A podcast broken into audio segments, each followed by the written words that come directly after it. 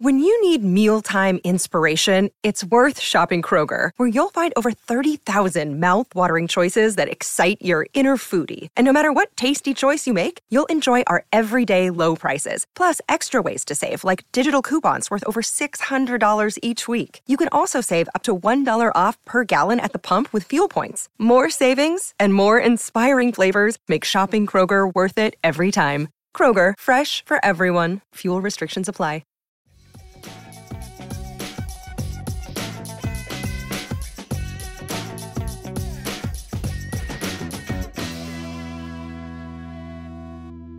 Hello, everybody, and welcome to Ice-Burgh to Go, your daily dose of Pittsburgh Penguins news and analysis. You can find us on YouTube at Inside the Penguins or anywhere you get your podcasts from. Mike Sullivan, this season, the head coach of the Pittsburgh Penguins, has not been hesitant to change things up when it comes to his forward lines and even sometimes his defense pairings. I mean, you look at the way that he's handling the goaltending situation, purely going with the hot hand.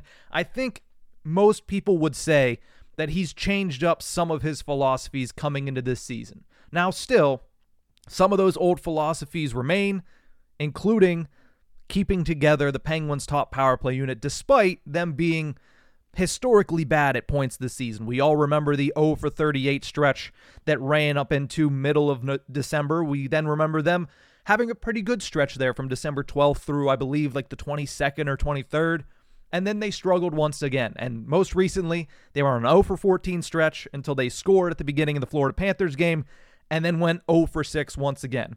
But then something else happened. He finally pulled one of the stars off of the top power play. He finally made a substantial change to the top power play unit. After starting that game 1 for 7 against the Florida Panthers, he pulled the trigger on Evgeny Malkin and Erik Karlsson. That's what surprised me a little bit. A lot of people were calling for a substantial change, meaning one of the big guns to be taken off the power play because keeping them on seemed like insanity. Doing the same thing over and over and expecting a different result. Eventually, everybody wanted to see one of those guys gone. You everybody had their opinion whether it was, you know, Evgeny Malkin is the problem, take him off there. Erik Karlsson is the problem. Take him off there. The problem is actually not the personnel. The problem is Todd Reirden and his system and the way that he's trying to get these guys to score goals. You got to get rid of him. Everybody has their opinion on what the issue is with the Pittsburgh Penguins power play this season. And the answer is probably a little bit of everything there. But I think we could all agree that Evgeny Malkin and Erik Karlsson, they weren't working well together on the top unit. At least not in the way that things were being set up. So we all expected maybe one of them gets taken off and maybe that makes a difference. Well, final power play opportunity of the game against the Florida Panthers. You need to tie that game because it was an emotional game. It was a game where you had copious amounts of opportunities, yet Sergei Bobrovsky stood tall. And even on most of those power play opportunities, you weren't really even testing them. Well, they finally pulled that trigger. Malkin, Karlsson off the top unit. Valtteri Puustinen and Chris Letang end up taking their places.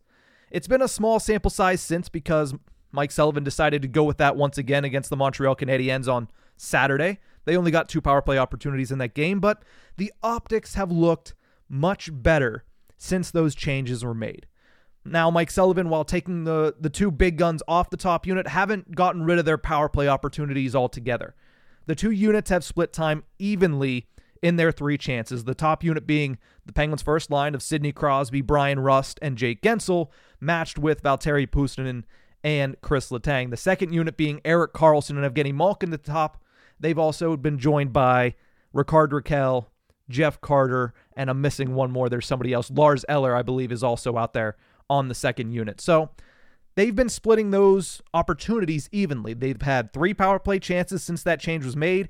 The first one was 59 seconds to the first unit, a minute and one to the second. The second power play chance was a minute and two to the first unit, 58 to the second. And the third one, things got switched around. The second unit led off the power play, went out there for 40 seconds, and the first unit came on and finished off the last minute and 20. So while they did take them off the top unit, they're making sure that both units are getting as even as possible playing time through the early stages of this change. But the top unit in particular, going back and watching those three opportunities, what you saw was encouraging, at least in my eyes. They rarely passed the puck back up at the top of the zone. What that means is when you saw the initial power play before these changes were made, a lot of it was Malkin to Karlsson, Karlsson back to Malkin, back to Karlsson, back to Malkin. No real threat to make those passes down low, no real th- threat to shoot the puck. What you saw with that top unit in particular is rarely did they pass back to the player they got the puck from. Secondly, they work the puck down low, not just trying to shoot it through shin pads, but taking the puck and getting it down low, trying to pierce the offensive zone. And outside of that, there was also much more movement away from the puck. You saw Crosby come up and play on one of the flanks. You saw Valtteri Puustinen play the left flank. You saw uh, also, Jake Guentzel come up and play that right flank a little bit while Crosby went down low. So there was a lot of movement in these early opportunities for the top unit. The second unit, the one thing that I saw that changed a little bit, even though they did a lot more of that passing back and forth between Malkin and Karlsson was a higher emphasis of shooting the puck from the point. They didn't pass it back as many times. They were deciding to shoot a little bit more often, especially from Erik Karlsson, who got a couple shots or at least shot attempts on the net in those couple of minutes of power play ice time. So, a lot of changes when it comes to the optics and the numbers again, albeit a very small sample size. This is three power play opportunities. This is honestly just six minutes of power play ice time. And, and like I mentioned, they split it. So for each unit, it was really only three minutes to work from and to take as a sample size. But the numbers matched the eye test. They looked better. Now, they didn't score any goals. They went 0 for 3, including that final chance against the Florida Panthers. But in those three chances, they had, according to Natural Stat Trick, 21 shot attempts, 8 shots on goal, and 11 scoring chances. That works its way out to 3.5 shot attempts per minute, 1.3 shots on goal per minute, and 1.8 scoring chances per minute. Now, I know you might be asking, well, how does that compare? Looking back on the previous month, from December 25th to January 25th, and this takes out the first six opportunities against Florida, but it's the easiest way I could I could get a sample size here. From December 25th to January 25th, their shot attempts per minute were 1.9. It was three and a half after the change for those three chances. Their shots on goal per minute was 0.9. It was 1.3 on those three chances. And their scoring chances per minute were a one flat, elevated to 1.8 after these chances. Again, small sample size, but the numbers all increased substantially.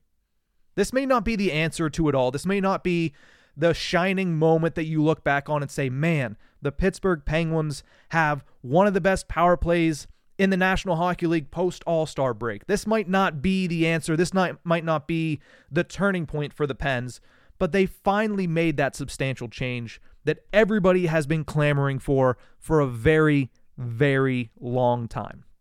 You look at where they're at right now, they're outside of a playoff spot. They made up some ground. They're now in fifth place in the Metropolitan Division, so the optics look a little bit better from that standpoint. But specifically on the power play, they enter their bye week and then the All Star break as well with the 31st ranked power play in the National Hockey League. They're a stone's throw, throw away from being ranked last in the National Hockey League. They've only scored 20 goals on the man advantage all season, but they still looked a little bit better. There's a little bit of hope with this because if they would have kept the same power play, you would have gone into this break and there would have been no hope.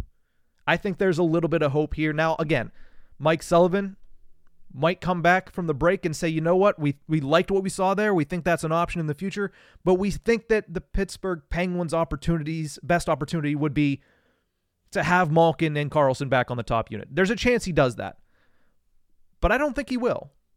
I think he ends up sticking with these combinations at least for a week or two outside of the All Star break and seeing, hey, is this going to work? Is the the flash in the pan going to stay a little bit longer? Or is it exactly what that was? Was that just a flash in the pan? You make the change. Everybody's excited. Everybody's getting opportunities. Valtteri Puustinen is excited. Chris Letang is getting back on the top power play. He's excited. Was that it? Or is this something that they can build upon and make it into a more positive part of their game? Because it has been the biggest negative for the Pittsburgh Penguins all season long.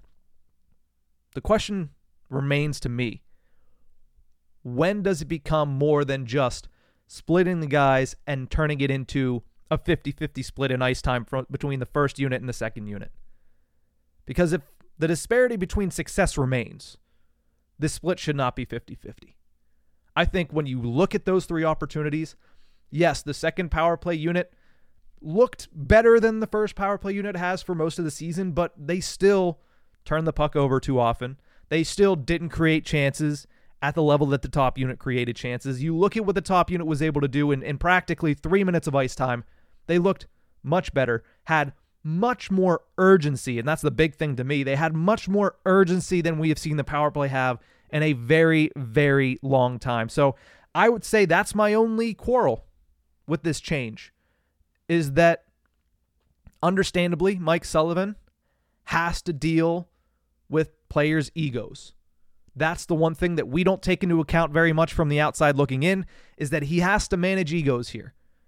And it's not necessarily a bad thing that some of these guys have a little bit of ego. That's why they got to the point where they're at.